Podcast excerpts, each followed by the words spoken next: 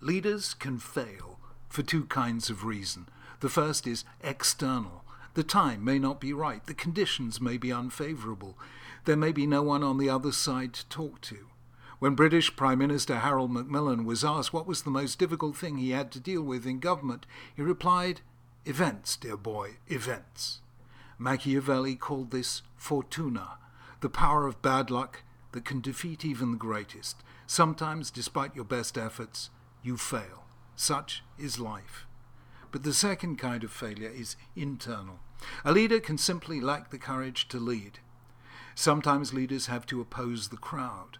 They have to say no when everyone else is crying yes, and that can be terrifying. Crowds have a will and momentum of their own. To say no may be to put your career, even your life, at risk. That is when courage is needed, and not showing it can constitute a moral failure of the worst kind. The classic example is King Saul, who failed to carry out Samuel's instructions in his battle against the Amalekites. Saul was t- told to spare no one and nothing. And this is what actually happened, as told in the 15th chapter of Samuel 1. When Samuel reached him, Saul said, The Lord bless you, I've carried out the Lord's instructions. But Samuel said, What it, then is this bleating of sheep in my ears? What's this lowing of cattle that I hear? Saul answered, The soldiers brought them from the Amalekites. They spared the best of the sheep and cattle to sacrifice to the Lord your God, but we totally destroyed the rest. Enough, Samuel said to Saul. Let me tell you what the Lord said to me last night. Tell me, said Saul. Samuel said, Although you may be small in your own eyes, are you not the head of the tribes of Israel? The Lord anointed you king over Israel, and he sent you on a mission, saying, Go and completely destroy those wicked people, the Amalekites. Wage war against them until you've wiped them out. Why did you not obey the Lord? Why did you pounce on the plunder and do evil in the sight of the Lord? But I did obey the Lord, Saul said. I went on a mission. The Lord assigned me. I completely destroyed the Amalekites, and I brought back Agag their king. The soldiers took sheep and cattle from the plunder, the best of what, it, of what was devoted to God, in order to sacrifice them to the Lord your God at Gilgal. Saul makes excuses. The failure wasn't his, it was his soldiers, besides which he and they had the best intentions. The sheep and cattle were spared to offer as sacrifices. Saul didn't kill King Agag, but brought him back as a prisoner. Samuel is unmoved. He says, Because you have rejected the word of the Lord, he has rejected you as king. Only then does Saul admit, Chatati, I have sinned. By then it was too late. His career as a leader was at an end. There is an apocryphal quote attributed to several politicians. Of course, I follow the party. After all, I'm their leader. There are leaders who follow instead of leading.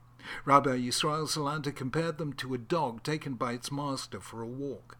The dog runs on ahead, but keeps turning around to see whether it's going in the direction the master wants it to go. The dog may think it's leading, but actually it's following. That, on a plain reading of the text, was the fate of Aaron in this week's parashah. Moses had been up the mountain for forty days. The people were afraid. Had he died? Where was he? Without Moses, they felt bereft. He was their point of contact with God. He performed the miracles, divided the sea, gave them water to drink and food to eat. Without Moses, they were confused and they panicked. This is how the Torah describes what happened next. When the people saw that Moses was so long in coming down from the mountain, they gathered round Aaron and said, Come, let us make a God who will go before us. As for this man Moses, who brought us up out of Egypt, we don't know what's happened to him. Aaron answered them, Take off the gold earrings that your wives, your sons, and daughters are wearing, and bring them to me. So that all the people took off their earrings and brought them to Aaron. He took what they handed him and fashioned it with a tool and made it into a molten calf. Then they said, This is your God Israel who brought you up out of Egypt. God became angry Moses pleaded with him to spare the people. He then descended the mountain, saw what had happened, smashed the tablets of the law he had brought down with him, burned the idol, ground it to powder, mixed it with water, and made the Israelites drink it. Then he turned to Aaron his brother and said, What have you done? Don't be angry, my lord, said Aaron. You know how prone these people are to evil.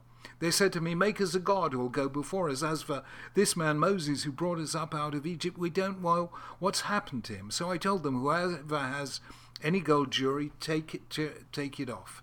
Then they gave me the gold, and I threw it into the fire, and out came this calf. Aaron blamed the people. It was they who made the illegitimate request. He denied responsibility for making the calf. It just happened. I threw it into the fire, and out came this calf. This is the same kind of denial of responsibility we recall from the story of the very first humans, Adam and Eve. The man says it was the woman, the woman says it was the serpent. It happened. It wasn't me. I was the victim, not the perpetrator. In anyone, such evasion is a moral failure. In a leader, all the more so. The odd fact is that Aaron wasn't immediately punished. According to the Torah, he was condemned for another sin altogether when years later he and Moses spoke angrily against the people complaining about lack of water. Aaron will be gathered to his people, said God. He will not enter the land I give the Israelites because both of you rebelled against my command at the waters of Meribah. It was only later still, in the last month of Moses' life, that Moses told the people a fact that he had kept from them until now. I feared the anger and the wrath of the Lord, for he was angry enough with you to destroy you. But again the Lord listened to me, and the Lord was angry enough with Aaron to destroy him. But at that time I prayed for Aaron too. God, according to Moses, was so angry with Aaron for the sin of the golden calf that he was about to kill him, and would have done so had it not been for Moses' prayer. Now, it's easy to be critical of people who fail the leadership test when it involves opposing the crowd, defying the consensus, blocking the path the majority are intent on taking. The truth is that it is hard to oppose the mob. They can ignore you, remove you, even assassinate you. When a crowd gets out of control, there is no elegant solution. Even Moses was helpless in the face of the people in the later episode of The Spies. Nor was it easy for Moses to restore order now. He did so only by the most dramatic action, smashing the tablets, grinding the calf to dust. He then asked for support and was given it by his fellow Levites. They took reprisals against the crowd, killing 3,000 people that day. History judges Moses a hero, but he might well have been seen by his contemporaries as a brutal autocrat.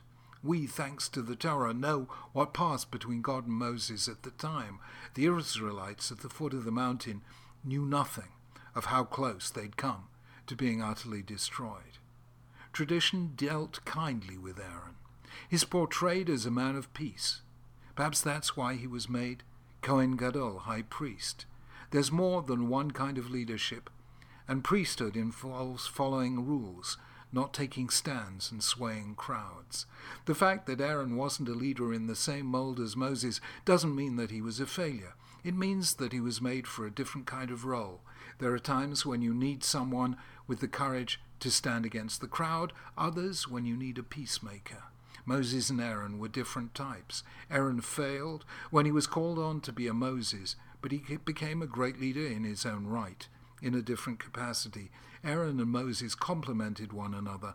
No one person can do everything. The truth is that when a crowd runs out of control, there is no easy answer.